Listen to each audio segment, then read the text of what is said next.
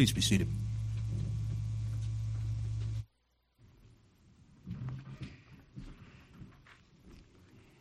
Well, believe it or not, we are still in a series entitled Courageous Faith, going through the book of Joshua, looking how God moved and worked in the life of Israel with Joshua as the leader. And if you'll remember, just a few weeks ago, uh, we, we came to the place where we found out that Joshua was old and advanced in years. And God said, Joshua, you are old and advanced in years. And sometimes we, we get to that place and we think, yeah, and and I'm tired too. you, ever you ever feel like that? I'm I'm just tired. Uh, one of the interesting things in Scripture that we see, uh, which is really cool, is that that the Bible really doesn't sugarcoat anything. As you read through, whenever they mess up, it just says it right there. And in fact, I heard a pastor say, and, and I agree with him, I am so glad that the Bible isn't being written in my time. Not, not that I think I might be included in there, but I'm afraid that it could happen. How would you like for your life to be chronicled in Scripture and, and when you mess up, it doesn't sugarcoat, doesn't say, you know, Larry messed up. It, it, it actually spells it out. One of the neat things about that for me with Scripture is that it really adds to the validity of God's Word. When you go through it, it gives dates, it gives times, it gives places, it gives people that are easy to check out. And, and so as we go through, we, we get to this portion that, that might seem a little bit dull if you go through. And so we're not going to read the whole chapter, uh, chapter 15, but I, I want to select a couple of verses from here. But but that that happens to us occasionally as we go through. If you're reading the Bible through in a year, uh, a chronological way is a good way to do that. There are good studies, uh, good devotions that'll help you do that. Almost thought I lost my phone. If you go to the YouVersion Bible, are you guys familiar with that? Okay, two people are. Um, so if you do that, it, it has a. I'm, I'm doing that right now because it also has our notes, and so I'm going to save my notes on there. It says no events near us. That's disconcerting. we have one right here. Uh, you can find it from your Facebook page. But if you go on there, uh, it, it's sometimes those hard to get through portions of Scripture with so and so begat so and so and so and so begat so and so. As we look in chapter 15, it, it really starts telling us about um, the, the uh, inheritance that, that was handed out and sometimes that can get a little dull for us. If you go to the YouVersion Bible and read through there, there's a little play button at the bottom, and you can hit play. And so the guy reads it to you because if you're like me, I get some of those words and I just start kind of skimming because it's hard to try to pronounce them in your head. He'll do that for you. I said all that to say this. Uh, that's why we're not covering the whole chapter 15, but, but there's something in here that I want us to see. But because sometimes we, we realize we're not as young as we used to be. I, have heard my doctor tell me that many times. He's, he's younger than I, but, but now he's hit the place where he's not as young as he used to be either. He, he's, he's in his 40s. And, and, and, a couple of years ago, I went in for my annual checkup and, and uh, we were just kind of catching up. You know, he says, How was your summer? And I, you know, told him and you know, I asked him how his was. He goes, Oh, that's right. You didn't see me. I, I broke my ankle. I said, Well, I've got two questions for you. First of all, um, what surgeon did you go to? Because, you know, I want to pick the surgeon that the doctors pick. And, and it was actually the one who does that down here in Alamogordo. And then the second question was, how'd you do it? He said, oh, you know, every Sunday night I, I just do a, a pickup game with some guys in basketball. And I said, you know what I'm going to say, don't you? And he said, no, what? I said, the same thing you've been telling me for years. You're not as young as you used to be. And so sometimes we get to that place and, and we realize that, that we're not as young as we used to be and, and we're, we're just a little bit tired in what we're doing. And sometimes we may even feel like we're, we're nearing the end of the road for us, whether it's ministry wise or, or this phase in life that we're in.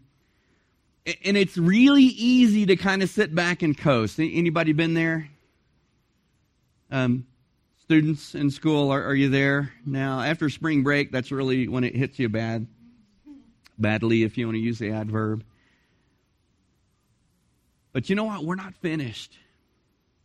And, so the title of the message this morning is Taking Care of Business because sometimes we just need to take care of business even when we're tired, even when we, when we realize that, that we're further down the road than, than we would like to be.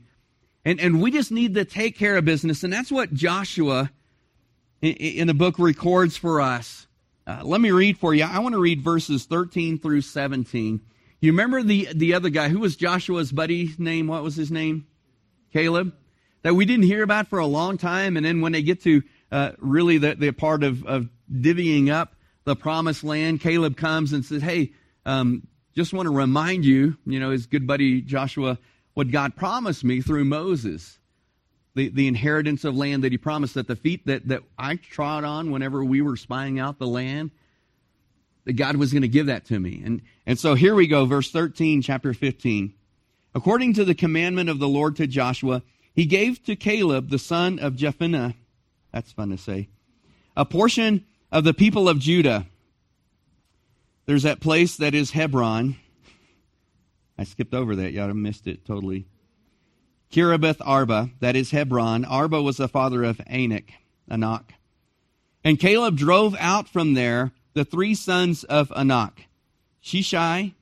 These are great names for grandkids. I'm just saying. I'm I'm making a list. I don't see her. I, I thought my daughter would jump up and run when I said that. Um, I, am making a list. So Sheshai, Iman or Ahiman, and Talmai, the descendants uh, descendants of Anak, and he went up from there against the inhabitants of Debir. Now the name Debir formerly was Kir- Kiriath Sefer. I'm going to start getting somebody to read these for me. And here's what Caleb said. Whoever strikes Kiriath Sefer and captures it, to him I will give, here's another one, Achsah, my daughter. Come here, sweetie, Achsah, as wife. And Othniel, the son of Kenaz, the brother of Caleb, captured it. Now, if you're following that, that, that was okay back then. I wouldn't marry my cousin today. It's frowned upon. And gave Achsah his daughter as wife. Here's what I see in this passage. So, here's what we tend to think sometimes. Any of you pray for God's provision in an area? Have you ever done that? You're like, yeah, every every week. Jesus, as he taught his disciples to pray, actually included that the daily asking of provision. Give us this day our daily bread, right? The the, the food, the sustenance that we need for life. But when we pray for God's provision, a lot of times what we think is going to happen is that, you know, this, this check just shows up in the mail or, you know, just look in my bank account and somehow I have $3,000 more than I thought I did. If, if that happens, I would call the bank, don't spend it. We think that God is just gonna, just gonna bring that in from some unknown source. And you know what? He, he does that sometimes. Sometimes we pray and, and, and it, it's as if it's as if God has already provided and it just shows up in some amazing ways. Sometimes we don't even know where it came from. But that's not the norm. Uh, let me just tell you the principle, and we'll spend some time unpacking that a little bit. God's provision often includes our work. Let me say that for you again. God's provision often includes our work. And you may be thinking, well, that's not a whole lot of provision if I have to work for it. Any of you guys still have to work for a living? I'm, I'm sorry. Um, some people have to understand that. When you get your paycheck, whenever it is you get paid, do you tell your employer, thank you for this gift? do you do that? thank you for this gift. No, because you're like, I earned it. I mean, that's blood, sweat, and tears there. I earned that. And, and so we, we tend to translate that into the way that God moves and works in our life. But Larry Burkett, I don't know if you've heard of him. He, he started, I think Money Matters was the, the first company and it developed into Crown Financial. Great, great man of God who understood finances in an amazing way. He's since gone on to be with the Lord. But he says, he said something like this God always provides and he usually uses his people. You ever thought about that? That God always provides. Now, he said a third thing in there that's not much fun. God always provides, but, but he usually uses his people for the provision. The, the last thing he said that's not much fun, and he usually doesn't do it ahead of time. He usually provides on time. God's provision often includes our work. Look, look at, at, at, the way it worked out for, for Caleb. God promised him this land. And in fact, it's the same for all of the nation of Israel. God said, I will give to you this land. I will give it into your hands. And, and you would think that if God is going to provide, that he does it in such a way that they just walk in, everybody runs away. There are a few times in the Bible that happens, but not, not here. That they just walk in land, everybody runs away, and it's just there, right? No, that's not the way that it happened. Look what it says. It says, And Caleb, this is verse 14, and Caleb drove out from there the three sons of Anak. Caleb had to go to war. Caleb actually had to fight for the land that God had promised to give into his hand. Sounds a little bit like work, doesn't it? God's provision often includes our work. It says, from there he went up to the inhabitants of Debir. And, and then I, I, love, you know, Caleb was a pretty smart guy. Uh, he, he decided he's going to delegate some of this. Um, you, you, guys have heard me say this before. I'm not a big fan of dating. And, and when I say that, you know, people know I have two daughters and they say, how are they going to find their husbands? And I'm like, I'll pick them. I, like I like the way Caleb does it here. Caleb kills two birds with one stone. He says, "You know what? To the person, to the man who strikes Kiriath Sefer and captures it, to him I will give Achsah my daughter as wife." He's marrying off his daughter. I mean, that's what we're supposed to do, right? I mean, dads, you know, we, we want it, but we want him to be a good guy. Um, so, so he wants to find someone who's worthy of his daughter. That's a hard endeavor. But he had to fight for it. Othniel was the one who, if you if you follow a little closely, it's, it's a little bit odd to our ears, not so much back then. But Othniel was the son of Caleb's brother. That would make him his nephew. That would mean that Achsah and Othniel were cousins. Does that sound weird to anybody? It should. If you marry your cousins these days, there's going to be big, big problems. Not, not so much then. Caleb had to work for the provision that God gave. But here's the difference God promised him success. God is the one who guided and directed him to this place. God said, Wherever your feet have trodden, whenever he spied out the land, that's the land that I will give you. God didn't say it wasn't going to cost anything. God didn't say that, that he was going to walk in and, and everyone was going to run away. He had to work for it. And that's the way that God's provision is for us a lot. Don't think that whatever God calls you to do, that he's just going to throw into your lap. Now, I want to make a distinction because sometimes when I start talking about work, it makes us a, a little bit uneasy. So here's, here's my distinction Jesus has done the work of salvation, it's finished. But he has given the work of ministry to the church. Jesus has done the work of salvation. What we're talking when we're talking about work here, we're not talking about work to please God. We're not trying to work to, to get in God's good favor. We're not talking about work for our salvation at all. Jesus did that. He did it all. It's done. It's finished. It can't be undone. For those of you who are in Christ, the work is finished. I'm thankful. I can't mess it up because if I could, I would. Not on purpose, but I'm sure I would. So we're not talking about salvation here. We're not, and, and, and with that, we're not talking about even as a Christian that we work to please God. We cannot. Jesus pleased God in our stead. He did the work of salvation. But in Ephesians chapter 2, 8, 9, let me read this for you. For by grace you have been saved through faith, and that is not your own doing. It is the gift of God, not a result of works, so that no one can boast. But look at verse 10. For we are his workmanship, created in Christ Jesus for good works, which God prepared beforehand that we should walk in them. Jesus pleased God on our behalf. The works that we do now are not to please God, but because of what he's done for us. Paul says it a little bit different way in Ephesians chapter 4 verse 11 and 12. And he gave the apostles, the prophets, the evangelists, the shepherds and teachers to equip the saints for the work of ministry for the building up the body of Christ. You see, God has provided, but, but the work is ours to do. Now, I don't know why He chose us. We are certainly imperfect at best, right?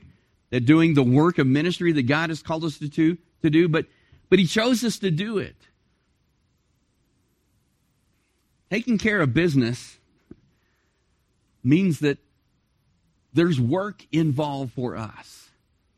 In fact, I, I think as, as pastor, one of the biggest mistakes that I make, and, and I see other pastors do it too, is we get involved in doing the work of ministry and we forget that our primary responsibility, other than leading the church, leading the flock that God has put into our care, our primary responsibility is to equip you to do the work of ministry.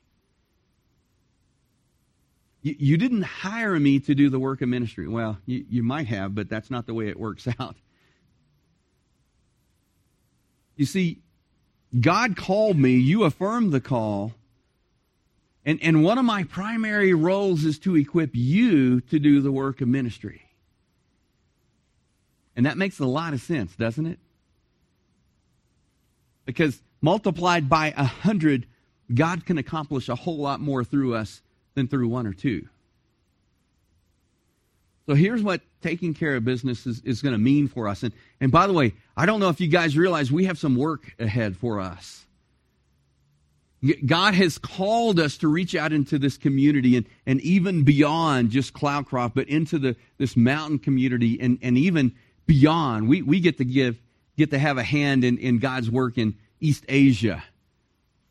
Last year in Denver, in Fabens, in Mexico, in Venezuela. You guys may not realize all of that. In Africa, of all places. God gets to use us in that work. We, we have a hand in all of that. God has called us to a task that only He can do through us, but it calls for our work. So here's, here's what taking care of business means. First of all, it means a commitment.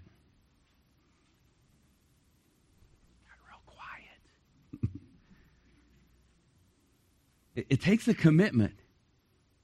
Have you ever done something you weren't really committed to? Does that ever happen? I think we all maybe have a, a time or two. We're just like, oh, okay, I guess if I have to. For me, I, I grew up in my dad's store, basically. And, and I would come home from, from school and I'd have to go work in the store, and the first thing I did was fill up the drink boxes.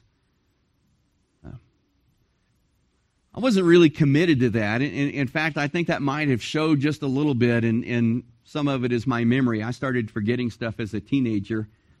That, that my dad would say, Son, will you go fill up the drink boxes? And I would say, Sure. And I'd go over there and I'd start talking with my sister. And about two hours later, I come back and sit back down. And he says, Well, were they empty? Was what empty? the drink boxes. Oh, I forgot to do that. Not a high level of commitment on my part, probably. But it takes commitment. Look, look at the way Paul talks about this. 2 Timothy 2, verse 4. He says, No, no soldier gets entangled in civilian pursuits, since his aim is to please the one who enlisted him. Listen, I know life just gets busy, doesn't it? Anybody? No? If you're bored out of your mind, uh, let me know after service. We'll find some stuff for you. Actually, we don't have to find anything. We've got we have a bunch. But life has a way of entangling us. And, and we, we come together and we worship and we celebrate what God has done for us. We hear His word. We're, we're encouraged, sometimes convicted to go and live His word out. And then Monday morning hits. And, and we get back into our, our weekly routine. And by the time Friday or Saturday runs comes around again the next week, oftentimes we've forgotten what it is that God has put on our hearts on that Sunday. Paul says, Look, you are now soldiers of Christ. You, you're not your own anymore. You've been bought with a price. And no good soldier, no soldier entangles himself in, in the things of life. I, I, know our military has changed a lot over the years. And, and, and, and this, this actually is not so much true for our military anymore. Um, we have, we have people who, who are in the military and they have their, that their military is kind of a day job, but then they have to get home and they have to empty the litter box and they have to take the dog for a walk and they have to take the trash out and fix the car. And, and that's just the ladies. The guys, no, I'm kidding. It, it's hard. Have you ever done something like that where your heart's kind of divided? Paul says, look, that's not the way it's supposed to be. He said, You as a believer, don't forget that this life is not what it's about. And that's hard because we have to work if we want to eat. Uh, kind of that's a biblical thing. We, we we have to make money to to pay for the car and the clothes and the food and the house. And and it's easy for us to, to get caught up in, in doing that as we go through the week. And, and here's what we forget. We forget that we were enlisted to please the one who enlisted us, and that's Jesus Christ. So if we're going to take care of business, if we're going to do what he's called us to do, it takes a commitment from us and it takes almost a daily realigning of our mind to I I work so that I can eat and I eat so that I can serve Christ. Instead of getting caught up in the stuff of the world. I, have said this to parents before, and, and you know I like messing with you just a little bit, anyways. But but I'll say to parents a lot of times, it is not your job to prepare your children for life. Because we think that's it, don't we? And they're 18, up, oh, you're on your own. That's what the world says. It is your job to prepare your children for the next life. Not this one, but the next one. We don't live for this life, we live for the next one. And the things we do here have eternal consequences, and we need to remember that. That what we do here is just so that we can do what He's called us to do. So it takes a commitment from us. We have to say, you know what, God, I'm committed to doing what you want me to do, and I know all the other things in this world are just periphery to allow me to do what you've called me to do. The second thing it takes is sacrifice. That one's hard, isn't it? Because in order to do what God has called us to do, that means we don't do some of the things that we would want to do otherwise. Here's the way that Paul kind of encapsulates this in, in his life Philippians chapter 3, verse 8 and 9.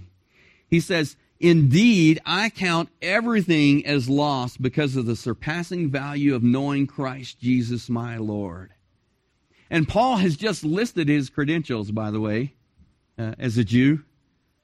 And, and Paul was well respected before he came to Christ as a Jew. Some speculate he was probably even a member of the ruling council, the Sanhedrin. We don't know that for sure. But we know that his name was well known in the Jewish religious leaders' circle. And Paul said, You know, all those things that I thought was such a big deal, I count those as lost. I, I would imagine that, that, there were times where if, if Paul were sitting with Timothy sharing his story with him, as I think he probably did fairly often, I, I can imagine that Paul would say, Timothy, you know how many years I wasted chasing the wrong things? Th- those were wasted. That, that's garbage. All those things I thought were so important, they're just garbage.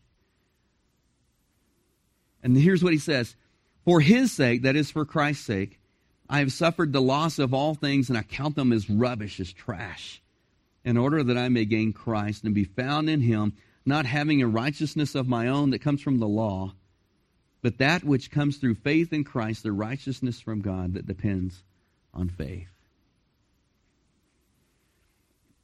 Here's the thing that we need to realize when, when we talk about sacrifice, is it really a sacrifice. I'm going to give up my desires to pursue Christ's desires for me. Is that really a sacrifice? Eh, one time I've shared this story with you, maybe uh, as a young kid, my, my my dream was to be a fighter pilot in the Air Force. I, I let Kurt live that out for me. Didn't dawn on me that if I get sick on swings, that it's probably not going to go well for me in a fighter.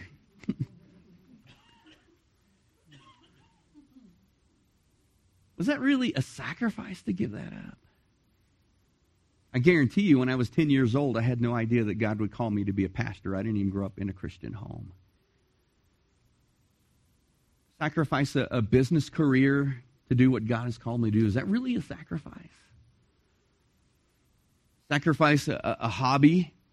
Um, I, I, love it. Have you ever you ever fill those out sometimes? What are your hobbies? I'm like, sleep. I don't. I mean, I don't know. I have interests. The things that we would give up for the sake of Christ, are they really sacrifices? And yet, I believe that that's what we're called to do in order to pursue what Christ wants for us, in order to pursue what God wants for this church. We need to set some things aside. We need to give up some things. What if, dream with me just for a second, would you? What if everyone here today was able to say and make the commitment God, every day I'm going to wake up and I'm going to say, What would you have me do? And I'm going to do it. Every day, God, I, I'll get up with my calendar and I'll say, Lord, this is what I have for today, yet not my will, but your will be done for me. What would you have me do? What if every one of us every day got up and said this, and I prayed this before, and be ready for God to take you up on this? God, would you interrupt my schedule at any time you see fit to do what you want me to do? Those are the days where I get nothing done on my list and it only grows. But you know what? I'll give up my list for God's list for me. What if we did that? What if we did it on a daily basis? What would it look like in our lives? What, what would our families look like if, if we taught our families to do that, to, to wake up and say, God, what would you have me do today? And then listen. Sometimes we ask, but we don't really want to hear. Parents, we do this all the time. Son, son, would you take the trash out for me? then we have to say, okay, you know, that wasn't really a question. but what if we were serious when we said, God, would you just would you just guide my day for me? What would you have me do? Listen, we're not going to take care of the business of God if we don't do that. If we don't do it in our lives, if we don't teach our families to do it, and if we don't do it in our church. Taking care of business means some, some hard work sometimes. But listen, God has promised his provision. You remember what Jesus said at the end of what we call the Great Commission, Matthew 28?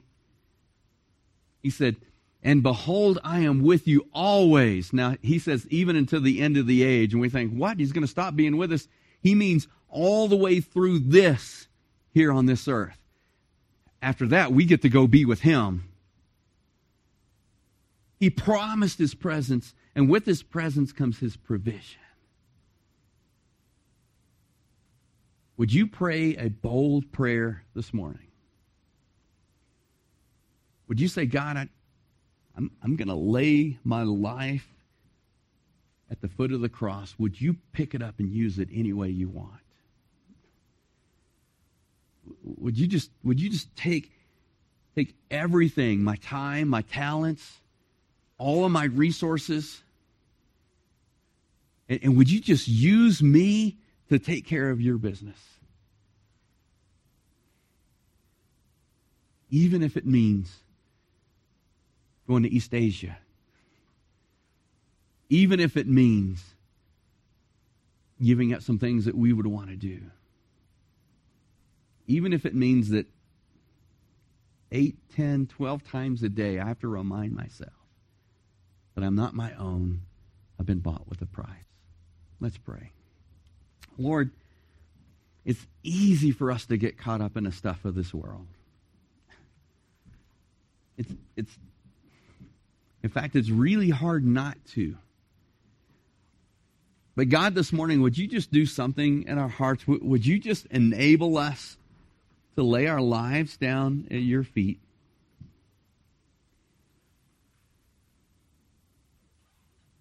So that you can pick up our lives and use us, Lord, to take care of your business in this place.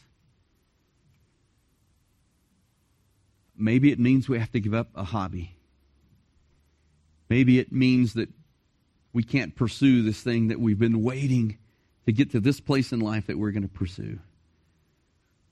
Maybe it means we're going to have to cut some things out of our calendar, out of our schedule, so that we can we can dedicate more time to doing the things that you've called us to do.